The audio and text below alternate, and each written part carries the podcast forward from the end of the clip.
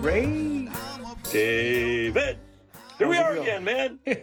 Here we are. How's it going? So much paleontological news. Yeah, you know, there's there's a dinosaur a week now. There's there's this, there's that, the other thing, and actually, David, I'm kind of embarrassed because like we're we're wearing the same T-shirt, dude. Yeah, I know. We're supposed to have some sort of a fashion policeman check our wardrobes before we do this podcast that you can't see. so, anyway, Well, we do screenshots, and if you've got a screenshot, we're both wearing the Paleo Nerds T-shirt. I have a sad announcement to make. Uh, some of you may have known or remembered or heard Arthur, my doggy. He passed away on Friday. And so, uh, RIP, what a good doggy he was. Oh man, you know I I feel for you, and Arthur has been in the background, and uh, you know uh, it has interrupted a few of the shows, Yeah. and Yeah. and I know Arthur is a big part of your family, Yeah. and uh, there's something to you know having you know animals as friends is really important. He's a know? member of the family. And yeah. uh, they yeah. say that a dog will bring you many, many good days and then one bad day. Yeah, and I'm sorry to hear about Arthur, man. Yeah. I, I only got to meet him the once, I think, when I was Yeah, down there seeing when you. I hosted you at my palatial hovel. You've moved since then, but I saw Arthur in the old place. Yeah. How old was Arthur, if I may ask? Arthur was uh, 10 and a half. He was a black lab, and uh, they don't live much longer than 12, 13. So he, uh, yeah, he, he had a very charmed life. I mean, we literally took him camping a week ago, and he got to have a cheeseburger on, uh, in his last moments. So, Oh, yeah, that's nice. yeah. That's nice. But you know what? You sent me an article that humans have been feeding animals for thousands of years. But I realized that you sent that to me because you either are guilty of feeding the crows and changing the corvid habitat in Ketchikan, or they've deserted you. Well, they they have, and I've been feeding the ravens, man. But the other day, Oh, did I, went say li- crows? You said crows. Well, you yeah, keep so saying there's cravens, cravens. There's ravens and crows at the dock where you do there this. There are there are ravens and crows, and actually, I figured out that the crows are over on Pennock Island. You know, that Oh. seems to be their roosting spot. That's right they across from Ketchikan. When you're downtown, That's that's, the island you see across from Ketchikan. that's where they're all roosting. And then I figured out that the ravens are up the hill. But actually, yeah, about a month ago, they they abandoned me, man. And I was like, what the hell's going on? It's, it's summer though. I mean, we're coming on into summer Yeah. now, and and uh, the ravens and crows maybe don't need the uh, winter food that we humans provide, but um, they're also, I think, they're all in love, Dave. It's that that time, and uh, they have other things on their yeah, mind. okay. They have other things like making little raven babies. So really, I've been seeing them uh, like where, there they are. Like oh, they're not. They haven't gone. They're over there doing private things. They're building Wow. nests, and Yeah. they'll be back. Yeah, they'll be But back yeah. and you'll continue your Corvid experiment. And what is cool, though, as you said, you know, humans have been feeding animals. You know, there's fossil evidence of you know uh, Cro-Magnon and Neanderthals It probably had pets. And as we all know, uh, dogs are basically split off from the wolves, and it was the domestication that happened, and we Yeah. started feeding the wolves. Now, about 10 years ago, it was understood that dogs descended from wolves, and then genetic analysis came out that dogs and wolves have a common ancestor. You know, I think what this calls for is Ah, a, yes. a dog person. Yes. You know what? Let's let's get a dire get a wolf. dog. Let's get a, a dire wolf canine expert. All right, score, score. Let me. I've got one. I've got one lined Great. up. Uh, we'll we'll uh, tell you more about her when uh, when I get a date for sure. So Okay, fantastic. So we have a great uh, and very interesting and uh, uh, what a guest today. She has done some amazing educational and outreach programs all over the country, not just where she resides now, which is She's in Bozeman, Montana at the Museum of the Right. Rockies. And she is. She, we're talking about Ashley Hall. I met Ashley about 10 years ago. I was just actually looking up in my book, Fossil Coastline. She's been all over the country working as a paleontologist. Yeah, yes. But she was working at the LA County. She's worked at the tar pits, but she was also, I met her at the Raymond Alf Museum. Where Gabe Santos works. Yep, wow. exactly, exactly. So Ashley Hall who we're talking about. She's a great science communicator. She has a huge social media following. Cool. So- I want to get into sauropod toenails. Yeah. So right, let's do it. call her up. Yep. Hey, David Strassman, meet Ashley Hall, science communicator, educator, naturalist, and paleontologist, outreach manager at the Museum of the Rockies in Bozeman, Montana. Ashley, hello, meet David. Hey. Hello, David. Nice to meet you. I've never been to the Museum of the Rockies, and I saw that giant exhibition you have of these mosasaur heads everywhere. It looks absolutely insane. Absolutely. It actually just left. We're so sad. Oh. Triebold Paleontology created this amazing exhibition called Savage Ancient Seas, and it was so amazing to stand next to something as large as Archelon. So, Yeah, yeah, it's off to its next location now. So, hopefully, it's coming to a museum near you. that's so cool. So I've got a very important question. Are you a paleo nerd? Yes! Prove to, it. To the extreme. Prove yes. it. Prove Oh, it. Okay. Okay. Oh. Oh, oh my God! You have a Parasolophalophalophalus tattooed on your arm. Yes. Now, how do you say that? Parasoloph Parasoloph.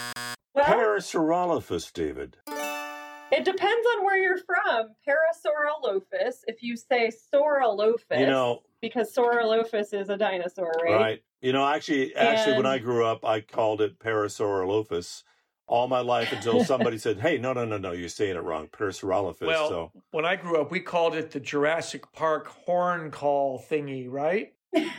Did Dr. Alan Grant use the horn to try to call a dinosaur? that was a Velociraptor oh. chamber.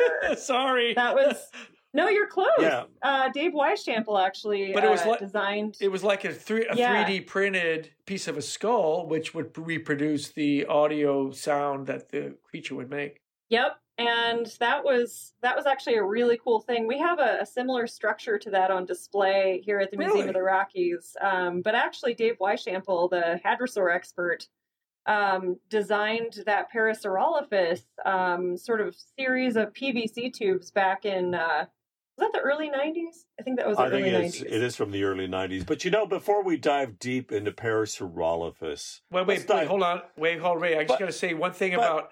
But my confusion is because that big, huge horn on the Parasaurolophus is a. They think is a sound creating device. Is that why I'm all confused? Well, that's what I wanted to get back to once we had her story. But let's dive deep. Well, here we are with Parasaurolophus. Ashley, tell us what that is in the head there.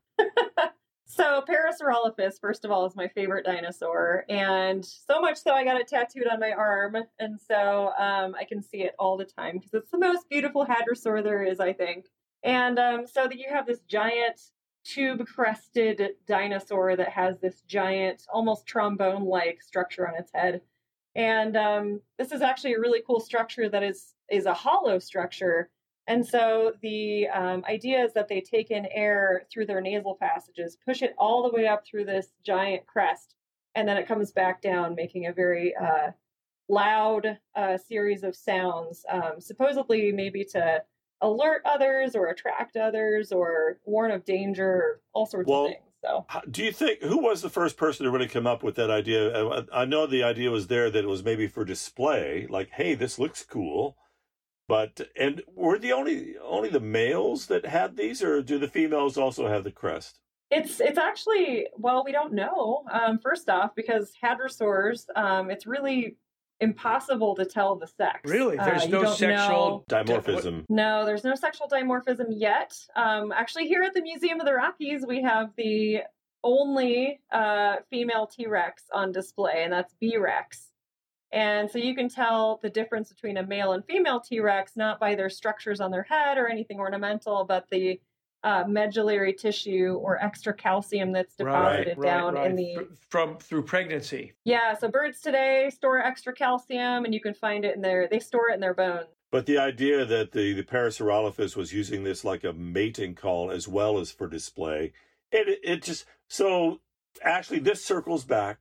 You fell in love with this creature maybe at the age of five or so. Uh, I was just reading about you. I met you uh, 11 years ago at the Raymond Alf Museum, and uh, Kirk and I were working on our uh, fossil coastline book, and he describes you as a fossil obsessed person that you uh, started out the age of five Aren't And we actually- all?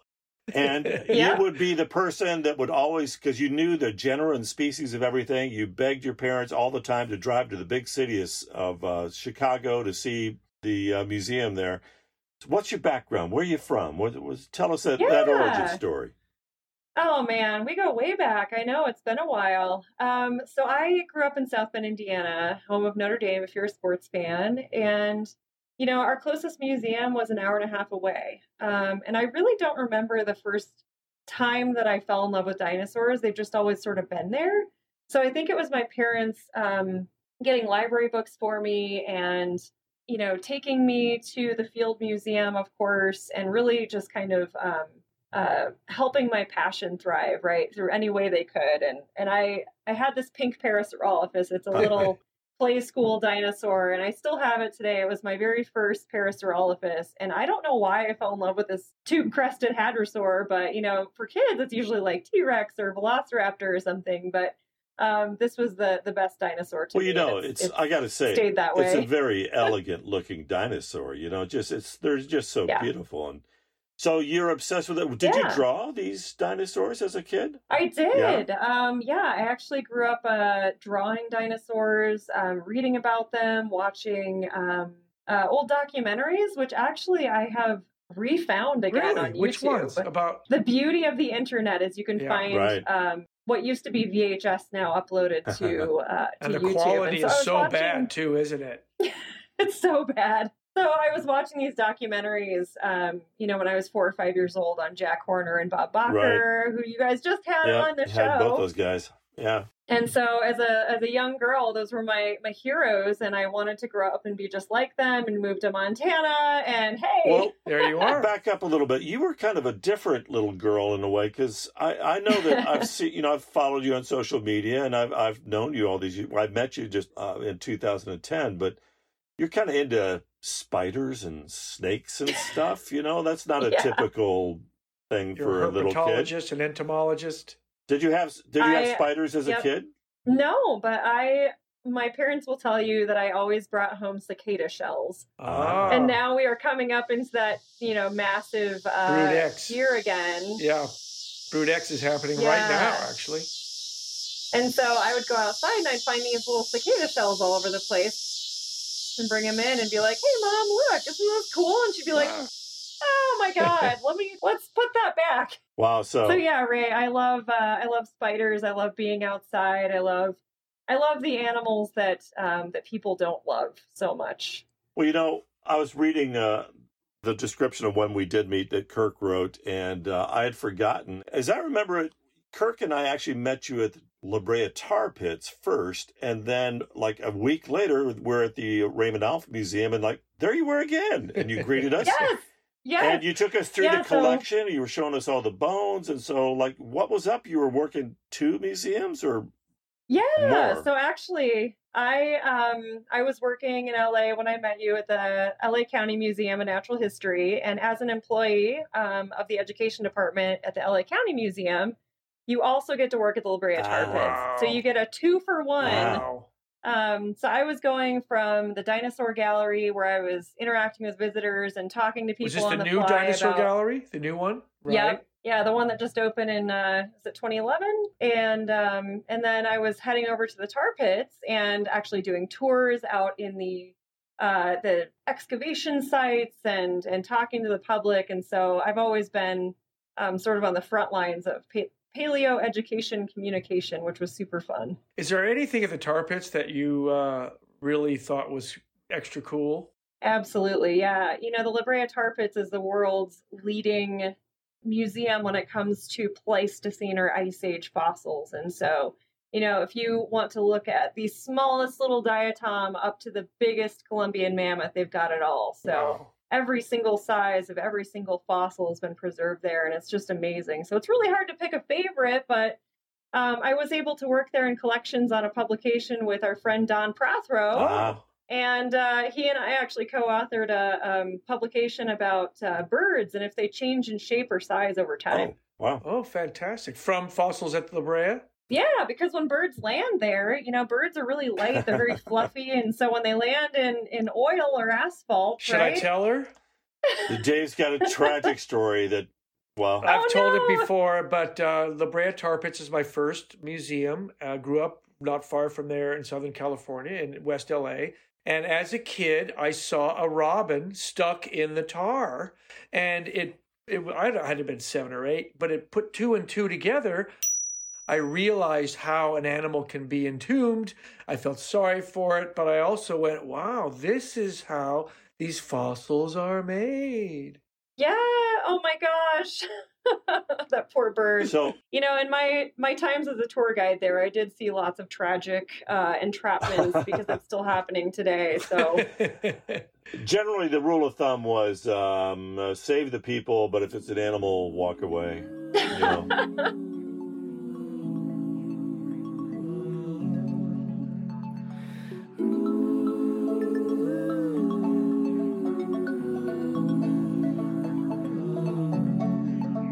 So you were putting together a living yeah, commuting between these museums.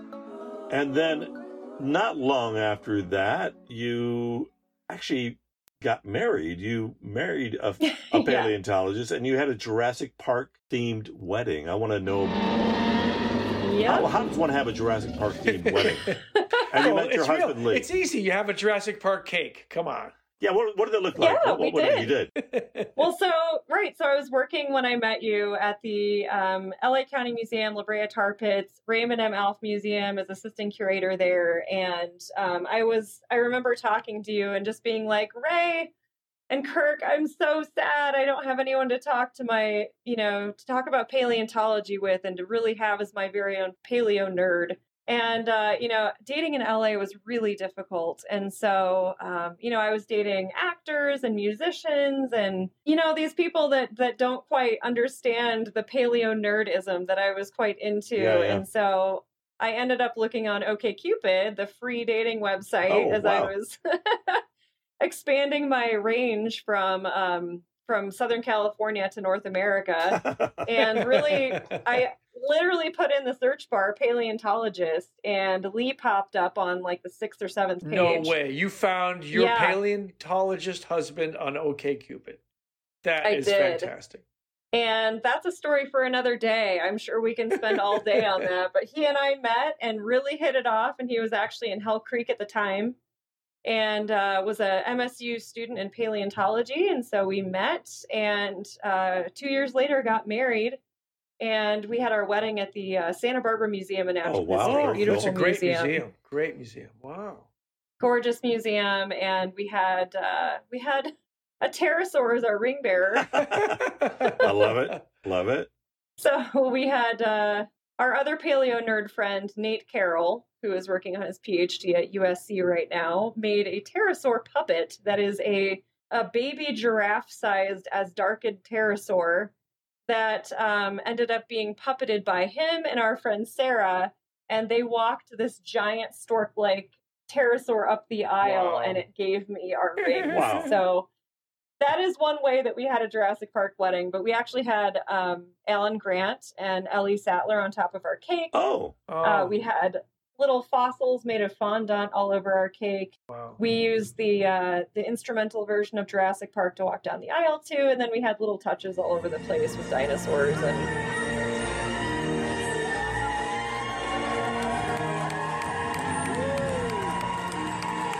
That is so nerdy.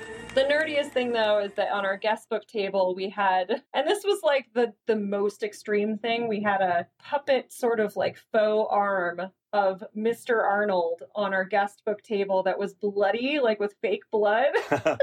Wait, who's Mr. And it Arnold?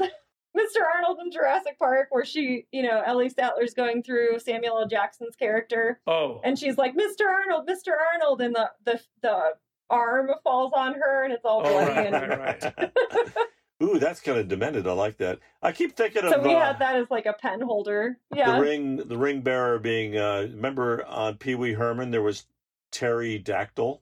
Oh, that's right. Remember? They had a Yeah. pterodactyl. Pterodactyl, you know. But and then you went on a honeymoon, didn't you? And uh, we did. so there's a kind of a segue there, isn't there? We did, yeah. So after you and I had met and talked, and you know, we're talking about your book, and we became huge fans of your art, and just, oh, we just had such a longing to go on a, a paleo vacation. And so Lee and I took the time and we actually took your book, and your book was our guide for our paleo fossil freeway road trip. That's cool. Fossil Freeway honeymoon. So did you actually go? to, I'm just curious. Did you go to some of the sites that we talked about and met some of the people we met, or We absolutely did. We took the book. We went from LA and we drove through um, Nevada, Utah, Wow. um, went down to, um, we actually excavated trilobites down there with um, where? Arvid. Where in the Okay. Marble, Marble Mountains? Yeah, um, no, in um, in Utah, Oh, wow. Uh, where the, oh gosh, I'm looking at my map of your, I have your map on my wall okay, right here, so Ray- I'm, I'm looking at it. You put together, Ray puts together these amazing bullet points for all our interviews. He does this homework, which I'm very grateful for. And on it, it says, Ray, California trilobite hole. What is that? Well, I, I came across a picture of Ashley like holding up a beautiful trilobite. And Yes. she's a California trilobite. And I said, Whoa, Dave's going to want to know where that is. So Yeah. where- yeah, Marble Mountains is an amazing Yeah. area for trilobites. Been there with my son. Yeah, we collected some there. Some of the earliest trilobites. Wow. But Ray, thanks to you, we had such an amazing road trip, and the work that you and Kirk put into that book was just phenomenal. And actually, when we'd go to a place where, you know, that was in the book, we'd read through it and be like, "Oh, that's actually on our way. Can we stop there? Let's read about it. What did they do? What did they see?" Um, and so we had the best time, you know, looking for ammonites the size of bathtubs and um, you know, or sinks and um, and looking for trilobites and stopping at all these like little obscure museums and it was you know, a blast. whenever you see those roadside rock shops and little museums, one must stop. You gotta, Yeah. if you're a paleo nerd, you gotta go there. Did you go to the Great Dinosaur um, Diamond, that that area in Utah, Moab, and yes, yeah, that was actually the best place we went. We stopped and, and visited with our good friend Rebecca Hunt Foster and stayed with her overnight. Oh, nice. And she showed us uh, the now Mill Canyon track site, which is phenomenal, and got to see uh, theropod tracks, sauropod tracks. Um, there's an alligator slide track that Really? you can see where the alligator slid down into the water. Oh, my Um, goodness. And this was before it had beautiful, you know, because now it has interpretive signage, but this was before it had all that. And uh, we got to walk amongst the dinosaurs, which was really wow. fun. What is the diamond? What compromises, what cities or places is the Uh, dinosaur It's diamond? on the we talked well, it's in your it. book, Ray. It's, it's Which in book the, is the it? fossil fossil uh, freeway, Freeway, book. the first book- the first yeah. one that and you it's it's an area that you can actually do go from uh, the uh, Dinosaur National Monument down to Moab and then on up, and you can kind of do It's a big basically Utah. diamond shape. Yeah, Western Utah. into Colorado and Right. um, yeah, some Yeah. really cool stuff. And so, but along the way, uh, you did actually you get you got an undergraduate degree, and you have done uh, besides science outreach. You've worked on some scientific papers and that kind of thing. And I saw somewhere too in your resume, you kind of specialized in sauropod feet, yeah. or did some work. Yeah. On, and Dave and I were talking about that. and I have a question. pretty I have cool, a question yeah. about that. you and Lee studied sauropod feet, and what you did, which was unique, is you studied the tracks they made, so the trace fossils, which gives you a different view of well, you- you're you're viewing the the animal in motion, you're viewing it at a point in time on one particular day. And you're not seeing a skeletal structure, you're seeing a fleshy imprint. And what you found was that these toes, these toenails, which are pretty big, Yep. they kind of curve in, right, when they walk, like my little pinky hides under one of my uh, My pinky toe hides under the next toe, like it's like it's kind of get, getting out of the way, and it looks like three claws kind of hide. Why? Why do they do that? Yeah, so this was actually an addition to another study that my husband Lee and Denver Fowler did, and they were looking at sauropod feet um, for sort of digging nests. So you guys had Luis Chiappe on recently, and he discovered Auca Mahuevo, Right. which was like the m- most massive, amazing egg site. And um, so these sauropods were actually digging these giant trenches and laying their eggs. And so what my husband and, and Denver were looking at is how the uh, claws overlap en echelon sort of shape in order to scoop out dirt and sort of throw it behind them in order to excavate these areas to lay their eggs. So we took that one step further and then said, well, you know, there's sort of been um, sort of hypothesized idea that sauropods are maybe also using these claws to um, get themselves out of mud when they get kind of mired. So here at the MOR, Museum of the Rockies, we've got a, a site called the Mother's Day site. And the Mother's Day site, and when you come into the museum, is a giant square of, um, sort of dinosaur feet and mud, and um, that's about it. It's a bunch of bunch of mired legs. And we were wondering if sauropods were able to use their claws in thick mud in order to free themselves and to sort of instead of be post holed down in, use those claws to create air pockets so that they can remove their foot back out. And so we looked at hundreds of tracks around the world. Um, Wow. We contacted people that have um, taken photos or had uh, photogrammetry done of the track sites, and we're looking for substrates where they may have gotten stuck. And what we found is they weren't actually using their claws to unstick themselves, and there was no evidence of, of at all of actually um, that behavior. And so, um, you know, the Mother's Day site here in Museum of the Rockies is actually now um, been reinvestigated, and it's not a miring site. It's actually a site where they, I think, were died and they died and sort of were in one area. It had nothing to do with them being stuck. It had more to do with the geology. So the Mother's Day site is a sauropod si- uh, trackway site. Yeah.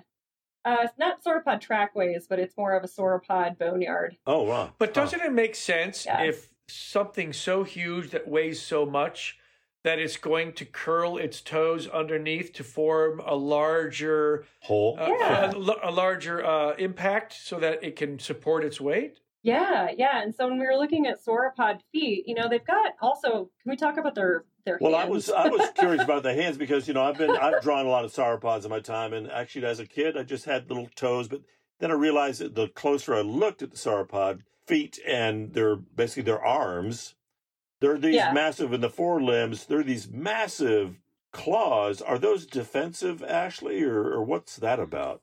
You know, so sauropods, they have super weird front feet. So the back feet, they've got these claws that are, um, they form like a, a scoop shape in the back. And we know sauropods are making nests, so they're making nests with these back feet. Hmm. The front feet are these weirdo hands. Yeah, if you will. And some, yeah, some sauropods. So a lot of them have this big thumb thumb claw, the first digit, that is a big spike, and then they have literally no digit. They have no fingers. Really? It just goes to to metacarpals Like an a lot of elephant. The time. Kind no, of. it's yeah. like it's got no toes. It's just got the thumbs, and then there's just the knuckles, basically, right? But is there is So- there any comparative anatomical foot structure to in anything No. today? It's so weird. So, for example, imagine taking your your hand and stick your thumb out. So make a fist. Stick your thumb out and then walk on your knuckles. right. That is that is how sauropods walk. So that's a sauropod foot right there, front foot. And so they are missing all of these fin- these fingers um, that we call fingers. They call digits, right? And so we don't know what these claws were used for. If it was used for uh, defense, for fighting other males. Uh, we don't know if it was used for like hanging on during mating or something, you know, weird that we can't see. But wait, isn't the horse? Isn't a horse's hoof the the middle finger It's turned the middle into a giant? yes, yeah, turned into a giant. Uh, right. Yeah. So it's basically Ray, running around. stop uh, that! Stop giving us It's running the around in the middle fingers. But Ray, stop that! but what is what is interesting is that these sauropods have just basically got these massive thumb spikes, sort of almost like an iguanodont, right? In a way. Yeah. But here's a crazy theory. Maybe they use those to kill their prey and they're not actually, you know, vegetarians at all, Oh, herbivores. come on. They're carnivores. We've gotten it wrong Oh all my these God. years. I think okay, Ray. Ray, you know what? We'll talk to a coprolite expert. And uh, oh, wait, I've got a Oh, question. I've got a question. So you love these giant sauropods? Yeah. Is it yeah. true? I mean, okay, in Jurassic Park, they showed a a pile of poo that was six feet tall and I mean gigantic. Has there Mhm. ever been a fossilized coprolite found that size, or is that just Hollywood?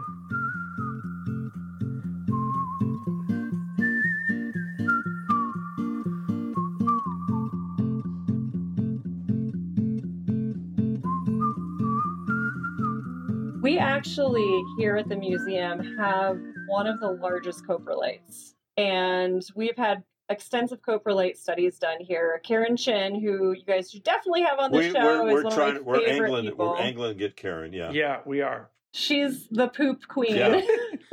So how big is it? well, it's it's about the size of um like a truck. I think it's like a truck tire size. Wow. Okay. Yeah, it's massive. Now, the biggest uh, carnivorous coprolite is up in um, Canada, and that's a, a huge theropod coprolite that's been determined as so because it's got a high phosphorus, it's got bones inside.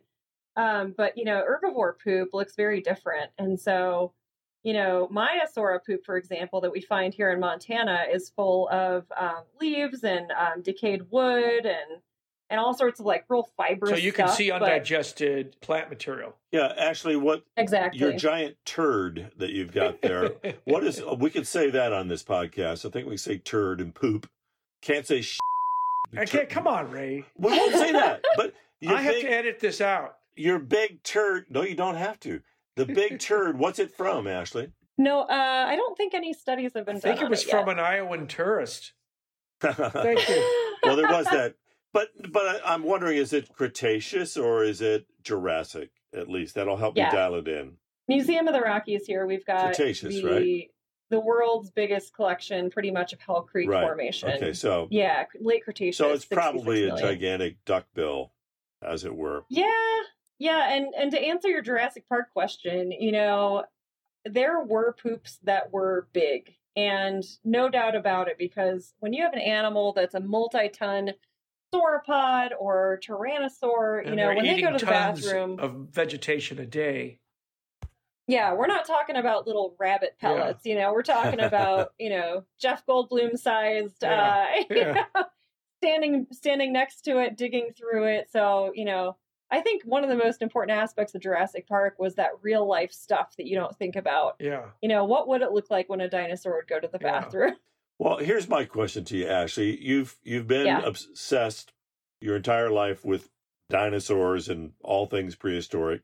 You have the coolest job because you're a science communicator. You just get to talk about dinosaurs and everything prehistoric all day long. Is it is it still fun for you? Uh, Is it is it ever like, oh, I got to go talk dinosaurs again? Ray, how could you It even is- ask that? Oh, come on. Oh, no, my well, this is I'm leading the witness here to So actually, that's a really important question. Um, let me back it up a little bit. So in my career, I have decided to go the paleo education route and not the academic Mhm. route.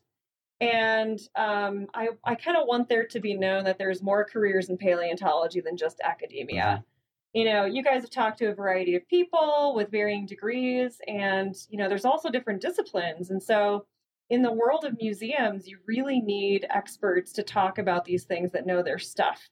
And for me, I read scientific papers, I participate in scientific research. I'm always looking at the newest things coming out because that has to be communicated to the public too. And so I've always loved being able to take the newest science, incorporate it on tours, talk to kids about it. You know, this morning I just greeted kids that are coming into the museum on field trips because we're getting field trips back here again. Yay. And I know it's so much fun. And, and the first thing I say is, you know, welcome to Museum of the Rockies. I'm so excited you guys are here because we have the world's largest collection of Triceratops and T Rex in the world.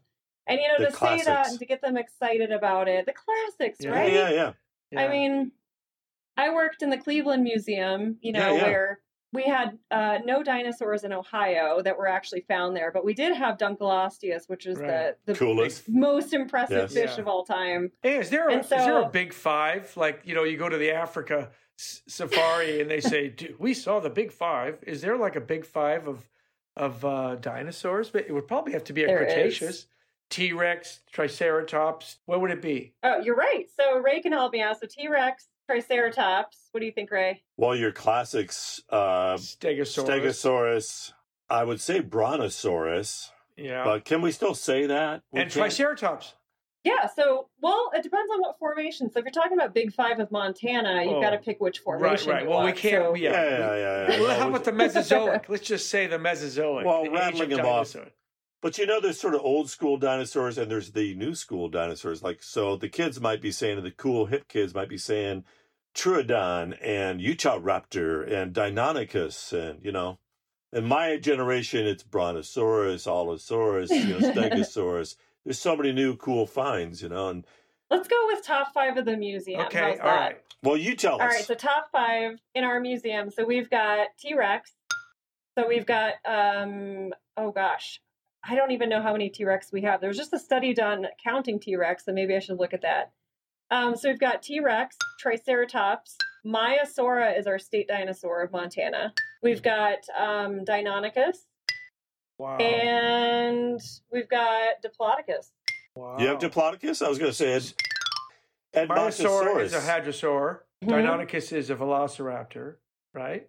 Uh, a Well, it's a big It's rat. a big raptor. yeah. I would say, too, you've got a whole lot of duckbill Edmontosaurus there. We've got Monosaurus. We've got um, Allosaurus. If you're talking Jurassic, we've got Big Al here. So- I mean, the Big Al. Oh, Big Wow. Al. It's one of the biggest Allosauruses. Well, hey, so you do, you love your job. You t- get to talk paleo, get kids excited every day, moms and dads and all that. But do you sometimes also talk, because being a science communicator is basically what Dave and I are doing right now. We're making Yep. science engaging. We hopefully, And fun, educational and fun. because, you know, science Yep. can be pretty dry. Do you talk to some of our scientist friends and tell them how to speak English to people and, uh, you know what I'm saying? And not not be so hung up in the terms.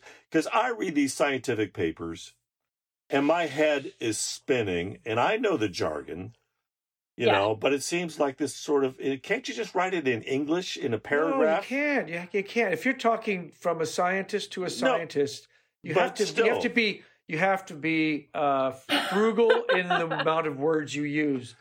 Right. You have to be very descriptive in a shortest amount of, of time. They'll get very you know very what's really they'll get very very about technical, but I think they Mhm. are also lacking sometimes in basic communication skills, and I think that's where it keeps people like Ashley and I in in a, in a job. Uh, over to you, yeah, Ashley. I mean, you know what's interesting though is that there's a whole new generation that's come up of science communicators that are also academics. And so that's why now you'll see people on Instagram and TikTok talking about dinosaurs and their prep work. And, you know, I think kids having grown up now with with social media and actually communicating this really cool stuff to the public is really helping also. So I think there's a balance there. Yeah, but you know in my in my world you know i've given workshops on science communication and how to how to do social media and make it fun and interesting if you're a researcher. So i've definitely taught some of our friends how to how to speak a little better and more clearly to the public Yeah. especially for different age ranges too there there's various books and things out there how to be less of a scientist and a, you know a better communicator with your science, and uh, Yeah. yeah, so it is it is a challenge. Do you ever get pushback from the public? I mean, we've had we did talk to Rebecca Hunt Foster here recently, where she had people come in and that didn't even believe in dinosaurs. Do you encounter that from time to time? You know, I haven't yet. And I don't know if it's just a matter of time or what it is. I think the people that actually come to Museum of the Rockies want to see the real thing. They want to see the the what we have.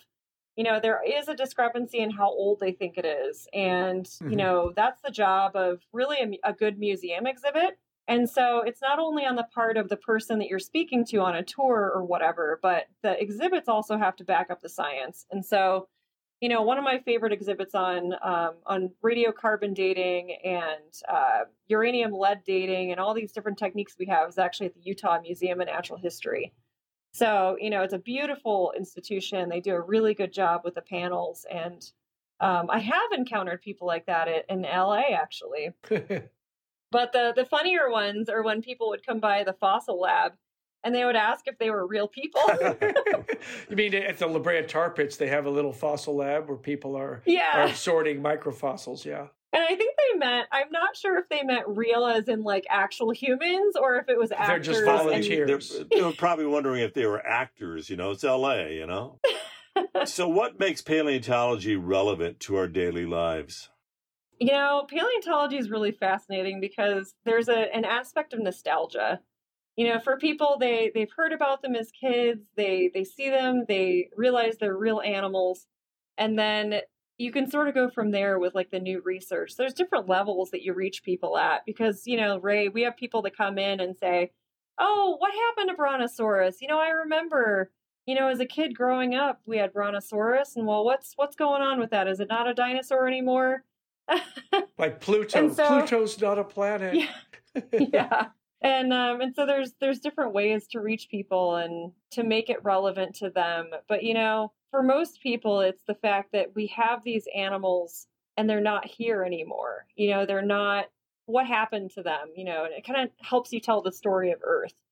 So in that regard we can kind of segue into what's happening with earth now and climate change and what we can do to keep the species that we love around today. I think what's fascinating is how big they were. How big when you're Mhm. standing under a T Rex skeleton. I mean, to to imagine something that's twenty tons with teeth coming at you, it's it's mind blowing. yeah Actually, I uh, going down memory lane here for me. I remember being in kindergarten in Alabama, Mobile, Alabama, and I had a dinosaur book, and it was saying that this, uh, you know, was Brontosaurus was 60, 70 feet long, and I remember asking my teacher, "How how long is sixty feet?" You know, and I would just say from Three here to school there buses, yeah. because I'd never seen a skeleton, you know, before that. So I had to imagine, and that's when it like, oh wow, that just kind of blew my mind. And and when you see those those those dinosaur bones for the first time, some of those reconstructions. Do you remember the first time you went to the Field Museum, Ashley? Oh, I can't pinpoint the exact day or time that I went to the Field Museum, but it's it's in my deepest sort of subconscious that It's just you know every time I it's there, you know, every time I walk in and and t- to this day um it still is my favorite museum and when I walk in You you're at the you can't say you're at the Museum of the Rockies. Come on, it's It is. it's still my favorite. And you know, you guys had Jingmai on and and she's Yeah, such she's a rock star. Yeah, she's Yeah. there. You know what's weird? My I lived in Chicago for six years, and my memories of that museum are the mummies, not the paleontology part. Their large collection of stolen Egyptian mummies. Well, you know, I wanted to be an Egyptologist as well when I was young. Oh, so oh. that was the Field Museum was like the creme de la creme. And I don't know if you remember this, but still to this day, when you go to the Field Museum and you walk in, do you know the smell? Yeah, Can you smell it of- right now when you think about it? I about think it? I do. Yeah, it's is it old and musty? Yes. It's a very specific Yes. like That's mix me, between taxidermy Yeah. and like stone Yeah, and the yeah. lobby and Well, a lot of museums can smell that way, but you know, I yeah, I gotta say, yeah, the Field Museum is pretty cool. You know that that big open space you come in. Museum of the Rockies, though, you really are. Your collection is so astounding, and one of the things you walk in there, the displays are really cool, but to go through your collection rooms is also just astounding because there's just so many. There's piles of T Rex bones and Triceratops skulls galore. It's it's an amazing It's place. okay, I'm coming in July. And It's amazing, Yeah. yeah. And you know, we're not allowed to um to really do do much back there. Sometimes we do live streams back there, but it really is another whole gallery because these oversized specimens you can't put into a drawer. yeah, And so you walk Yeah. in and there's just triceratops all over the place. yeah, like how many do you, does one need? Dig them up. so many.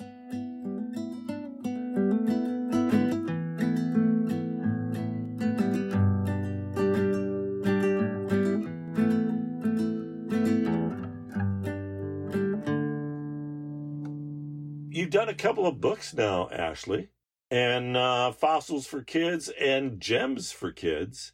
And uh, how did that all come about? What's when did you decide to get into the book biz? Well, it's really funny actually, and thank you. I oh my gosh, these books are my heart and soul, and I just I I loved that I was able to produce something that kids could have and take with them anywhere they go. It's a great size, it's really digestible. Parents and kids can enjoy it, and I've had adults straight up just buy it and have it as sort of their cheat Right, sheet for paleo. My big goal with these books was to to make science and paleontology as concise and accessible for for all ages. And so, you know, it really came about um it dropped into my lap. Right?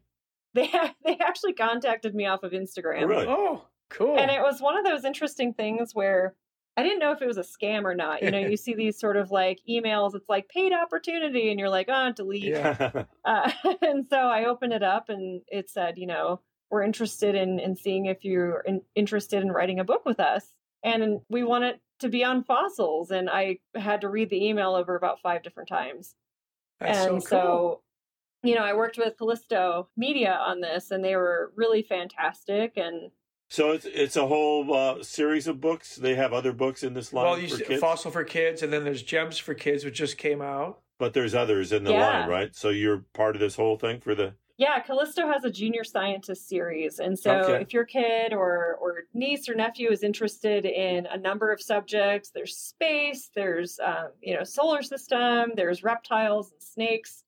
And uh, we did the the fossil section, and and more recently, this past year, we were asked to do a second book, which is Gems for Kids, and that's actually my other nerdy passion is mineralogy. So that Oh, was a really fun book to do.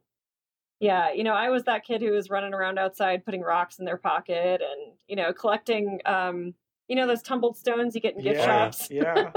That you put your you you shove your hand in there and it feels so good, so Absolutely. smooth. Yeah. Yeah, so that was definitely I was a museum kid through and through. How long did you work on that book? It was a, it must have taken a long time. Both those books.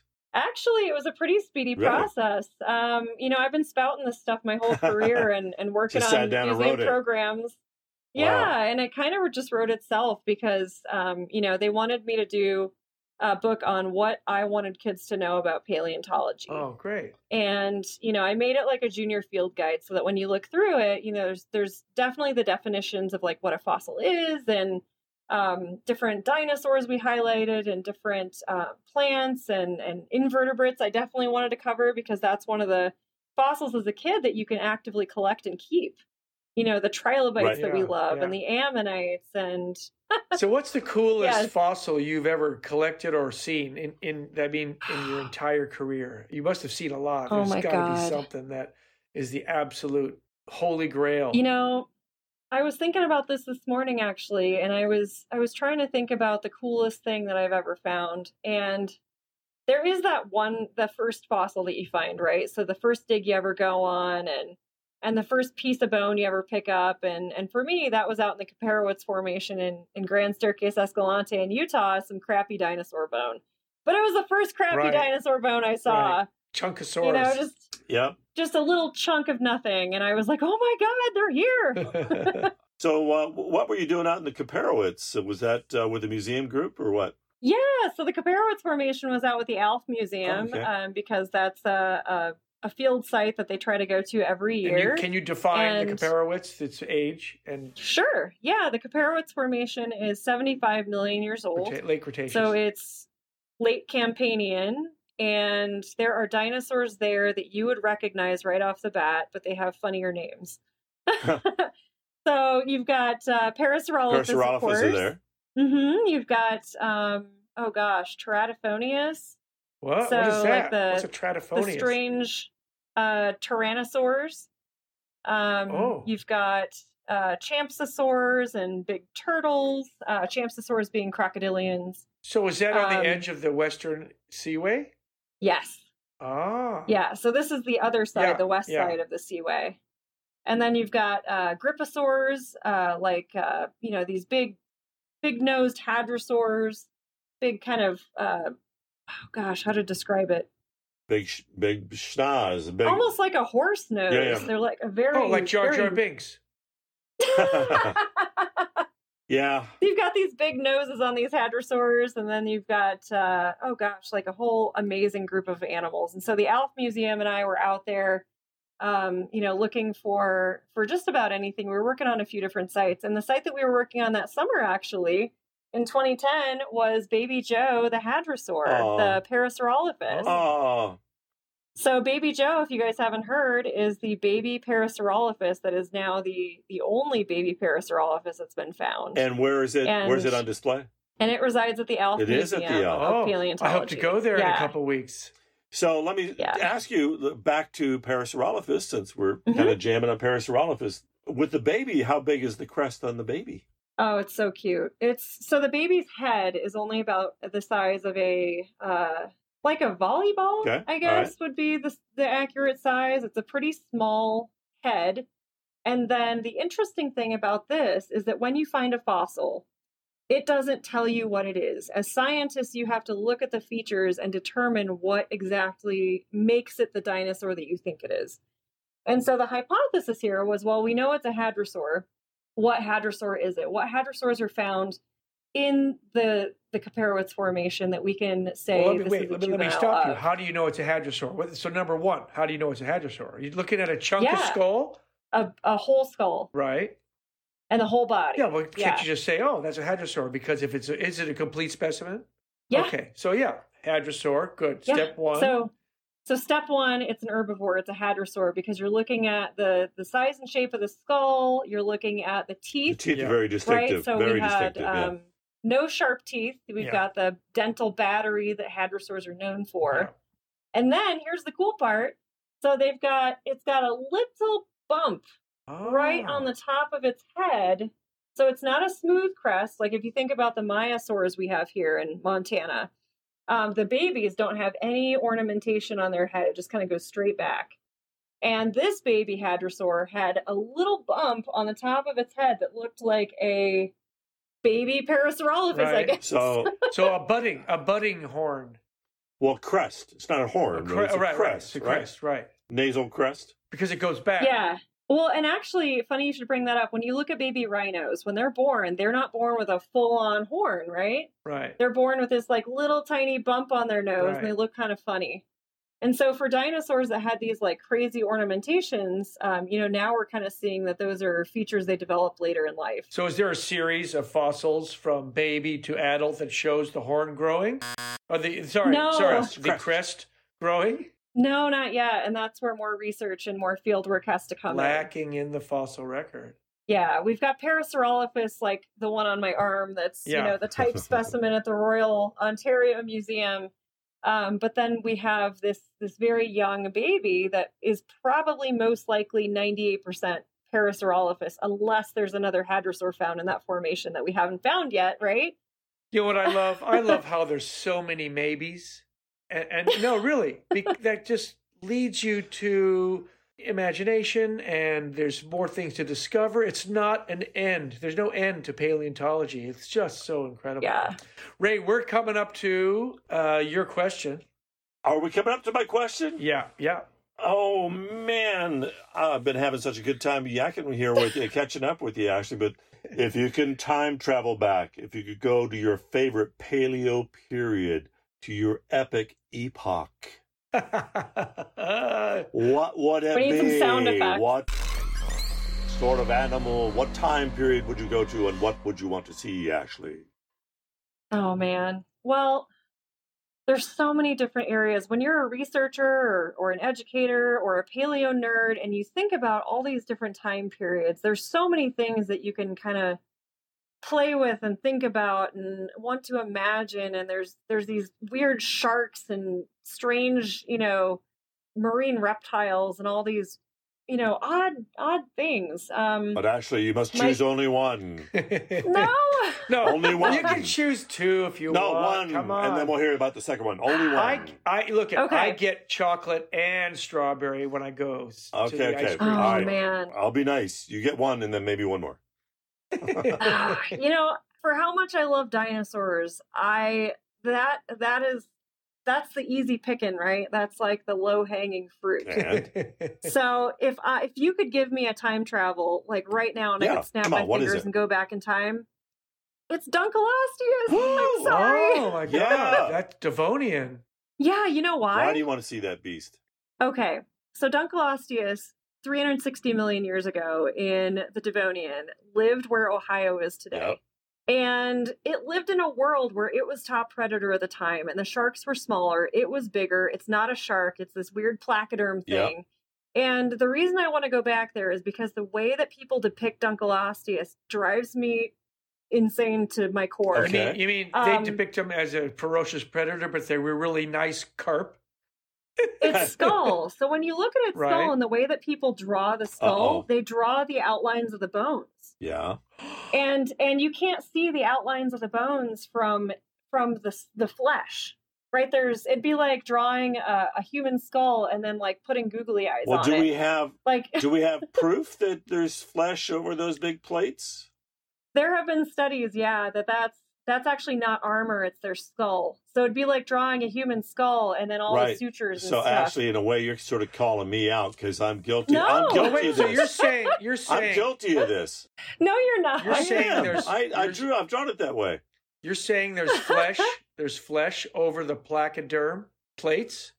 But I want to see what flesh that is because there's arguments whether or not big predators like that are always counter shaded or if they're hot pink and purple. But or, surely you know, there's what of... Dunkleosteus in in Lagerstätten, isn't there? Or no? Well, in the Cleveland Shale, where they're found, it's only the skulls that have been found and a little tiny bit of the postcrania. So we've got some vertebrae and stuff, but Oh. you know, ah. there's no. Actually, that's what's interesting is that that massive fish. All we basically have is the head. So the the body's always been conjecture. But Oh. Is it- oh. Yeah, let's get this right. Is it Dunkel Osteus or is it it Dunkley is Osteus? Dunkel Dunkel Osteus. Osteus. So it was Professor Yep. Dunkle himself. Oh, what did I he- say? So I made the I screwed it up again. Well, Dunkleosteus.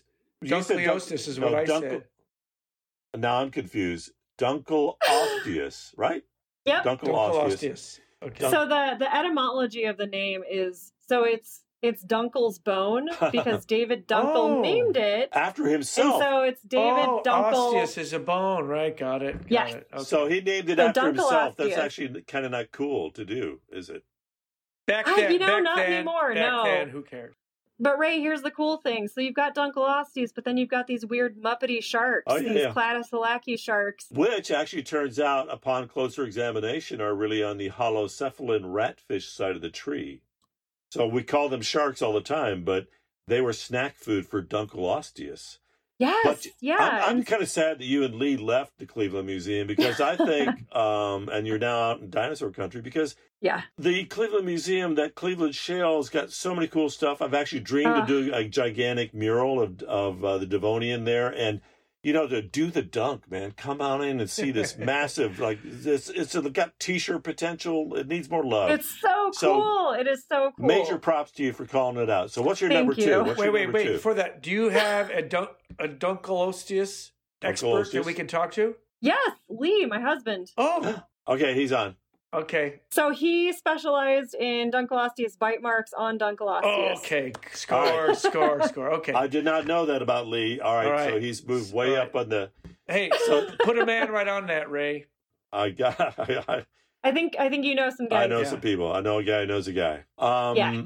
And your second choice. All right, second choice. I'm gonna go with uh, late Cretaceous, um, Parasaurolophus, big surprise, and azhdarchids. I want to see what those What? giant pterosaurs looked like. An azhdarchid is a flying reptile. What? What? What do you mean? It's uh the giant ones. The, Yep, the- giraffe-sized Right. flying murder birds. larger Murder than birds. a Cessna. Like Quetzalcoatlus? But they're not birds, so I Yeah, shouldn't say right, murder yeah. bird. And actually, Sue the T Rex has that. Uh, Well, that we call title, bees so- spicy raisins, so spicy flying raisins. Hmm. Uh, so yeah, late Cretaceous, late Campanian hadrosaurs, tyrannosaurs. Um, sort of think of like a like Florida swamp with dinosaurs mixed in. I want to see what that looks like. Let me get some clarification here. Campanian is an age within the Cretaceous Yes. epoch. And the Correct. Cretaceous is an epoch, right? no, it's a period. It's a period. Period. Okay. Got it? How many ages are in the Cretaceous period? Just approximately God. 20, 30? Are there lots, right? Let's just put it at I don't, lots. I don't know. Okay, lots. I don't know. All right, a lot. All right, great. No worries. No worries. Okay, here's some more info. The Cretaceous period stretched from 165 to 66 million years ago and is made up of 12 ages. Now, the Campanian age that Ashley keeps referring to is the second to the last age of the late Cretaceous, which ends when that space rock came down and ended the reign of the dinosaurs. Then the age of mammals began, and we humans appear in the blink of a geologic eye and invent cheeseburgers. My question is a bit more serious. I think your achievements in paleontology are awesome, and your contribution to the field is really, really commendable. I mean, you're really young and you've done so much, and you don't have a PhD. So tell us, why does the world think you need a PhD to be a paleontologist? You certainly don't. Yeah. You know, we are we're fighting against history and time and you know from the days of edward drinker cope and you know charles marsh you know these were two paleontologists that were going head to head had very specific degrees right from yale and and these you know ivy league institutions you know we're coming coming into a world where paleontology is not just academia it is museum education it is mitigation where you're working on fossils at construction sites. You know you're working in all these different disciplines and in k through 12 and um, my gosh there's uh, blm and, and state land and all these different you know national organizations you can work for.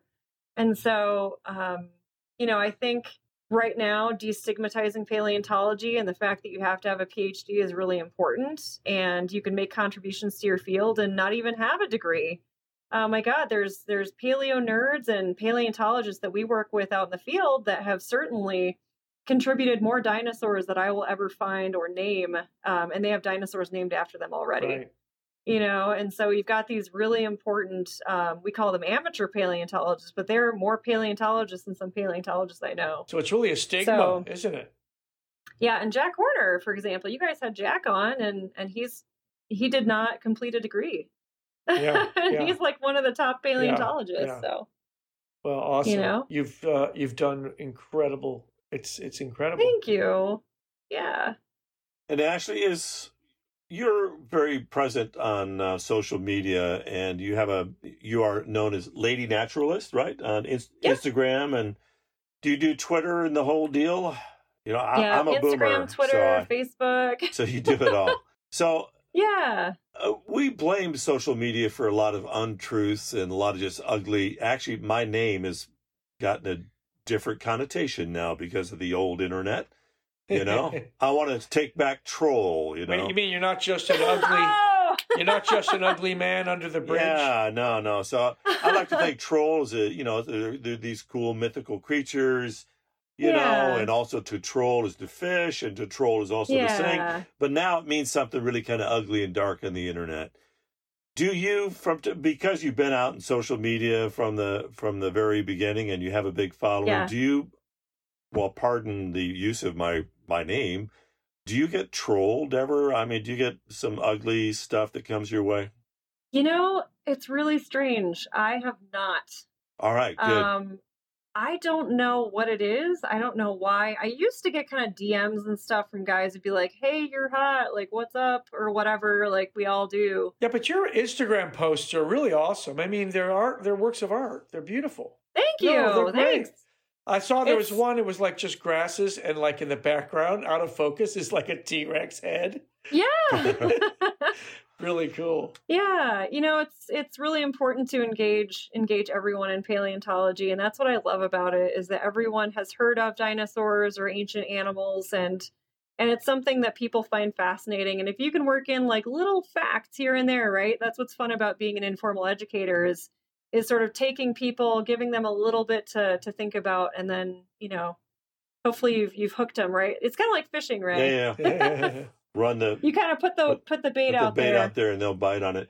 Hey, do you get to go on a dino dig or anything this summer? Since you and Lee are out there in dinosaur land. Yeah, I think I do. It's been tough with COVID, but you know, because I'm staff now, I get to to head out with uh with the crew here in a little bit, and we're gonna hopefully get some uh some good dinosaurs back to the museum this year. One uh, one more question. I know we're trying to wrap it up, but I keep coming up with these other things. I get asked a lot by friends, you know, how I want to go on a dinosaur dig. How do I do it? Yeah. And I'm sure Yeah. you get asked it all the time.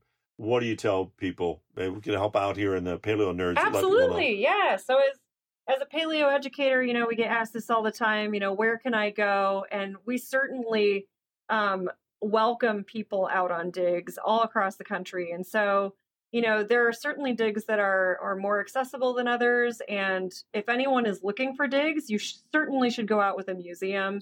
Um, there are lots of pay to digs, and they charge way too much. Oh, dear. And Yeah. So contact your Um, local museum for a volunteer position type thing. Yeah, and if I could throw out a couple a couple names that I know right now, um, you know, there's actually a really good um, series of digs in the West. So if people are traveling out west, of course, where dinosaurs are found, the Dinosaur Journey Museum in Fruita, Colorado, uh, hosts like day long, three day long, um, and longer digs that people can drop in on. We'll have that link Um, on our website.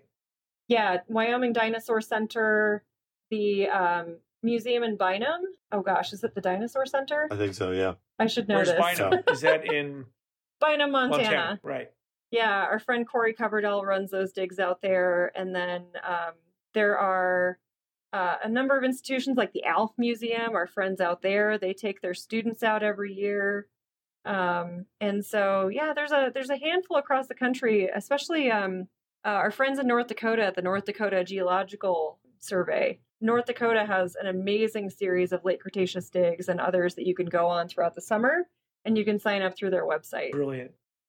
Yeah. So hopefully everyone can get get out there at some point. And hopefully you guys can come out with us to the to Egg Mountain at some point. Oh yeah. Yeah. I want a I'm baby very- Maiasaur. Fine. That will then go into the museum. Yeah. So. You know what's fun about Egg Mountain? There's there's lots of coprolite out there too. Oh, really? Yeah. Oh. oh, I'm the, the straight poop. There it is. Well, Ashley, thank you so much. What a great interview and um, fantastic. Thank you so much. And uh, Warren Lee, we're going to be calling him up and talk, talking I about will, the Big D. will. So, uh, Yeah. but yeah, a real pleasure to reconnect with you. And um, you've done so well. And I'm looking forward to crossing paths again in person sometime. Awesome. So, And Ray, I have to say, everyone that comes in my office asks where I got this crazy big map on my wall. So I'm spreading the good word. all right. Awesome. I love you guys. Thank you for what you're doing. See ya, Ashley. Well, that was really, really cool. Yeah, you know, Ashley is doing some pretty cool stuff, and uh, I was very interested that you asked that PhD question too, because you know, I mean, she's it's new aspects of paleontology, and um, you know, you and I are also uh, elderly sort of gentlemen. yes, that's That's true. and uh, yes. She's a millennial, and we are boomers, and uh, it's cool to see. Boy, my son sure reminds me of that. yeah, Any anything I do wrong or make a mistake, I'm labeled a boomer. Yeah, yeah. Okay, boomer. But Yeah. anyways, Ashley is uh, taking paleo to a new level with a new generation, and she is the new generation of educators and outreach communicators. And But she did remind us that uh, Jack Horner doesn't have a PhD, and remember he he didn't because of uh, his severe dyslexia. dyslexia. Yeah. And uh, you know, it actually makes me wonder: Am I a paleontologist? You know, in a way. Yeah, of course you are. Are you kidding? Of course you are, Ray.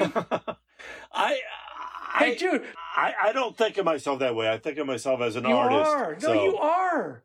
You are. What what I thought of this podcast idea in the depths of my despair of having nothing to do during the COVID, right? I thought, you know what? I want to talk. I want to do a podcast with Kirk Johnson. I went, no, I want to do it with Ray. Well, thanks, Dave. But hey, um, I mean, if we want to just explore this idea for a moment, I mean, paleontology, there's degrees and literally a degree in paleontology and PhDs in paleontology. Like, if you go to the doctor, you want a medical doctor, right? So Right. they've got the degree. So do we have to treat paleontology like that? I mean, there's these different levels, is all I'm saying, you know? Yeah, but I think that someone with a doctorate deserves the respect of the amount of time and effort that went into getting that doctorate. You just don't You just don't do an online course and you get a PhD. Right, right, right. And we've had No, it's a serious. It's the it's the highest level of education. And is is a master's after a doctorate or before, before? before. Okay, so you may not have a PhD and you can still be a paleontologist, but I think we still have to make sure that someone with a PhD gets the respect that they deserve. Yeah, you know, and actually, um, I have a master's degree, a master of fine arts, and I was given an honorary doctorate degree uh, by the University of Alaska Southeast. And uh, you know, actually, Yeah. and yeah, you tried to write a prescription. I did. I went, no, sorry, sorry. Rick, no, but that was sorry, a I'm that was a great honor to get that. And you know, Jack Yeah. Corner, Yeah. Jack Horner's got an honorary doctorate, I guess. So And I will admit, I only have uh, a high school education and one year of college. that's right, that's right. And look at all you've done. Look at all I've done. Yes. Anyways, it was a really good interview with Ashley. I'm really glad you got to meet her. Um, And and all the cool stuff we talked about is going to be on her page at paleonerds.com. And again, please like us on iTunes and come to our Facebook page. If you have any questions, comments, anybody you want to uh, have us interview, please let us know. We do read all your comments, and uh, Yeah. we thank you for listening. good as always, and um, had fun and learned. That's what I love about this. I'm always learning. Yeah, lifelong learners. So I'm going to sign off from beautiful Ojai, California, where with only two rain events, we are going to be entering a very serious drought. And you? Signing off from Ketchikan, Alaska, where it's constantly kind of moist. So constantly moist, perpetually moist. Ketchikan. All right. All right. And I'm proverbially dry. Dry. There you have it. The balance, the All yin, right. the yang. Till next week, Ray. We got a great guest next week. Yeah, and, we uh, do. we We will do. Uh, talk to you All right. later. See you, man. Bye. Thanks for being a paleo nerd. Help us spread the word of science. Rate us on Apple Podcasts and follow us on Facebook, Instagram, and Twitter. You can even email your questions and comments to nerds at paleonerds.com. Did you know each episode is paired with pictures and links? Check out paleonerds.com for photographic evidence that everyone here has been a paleo nerd for a long, long time.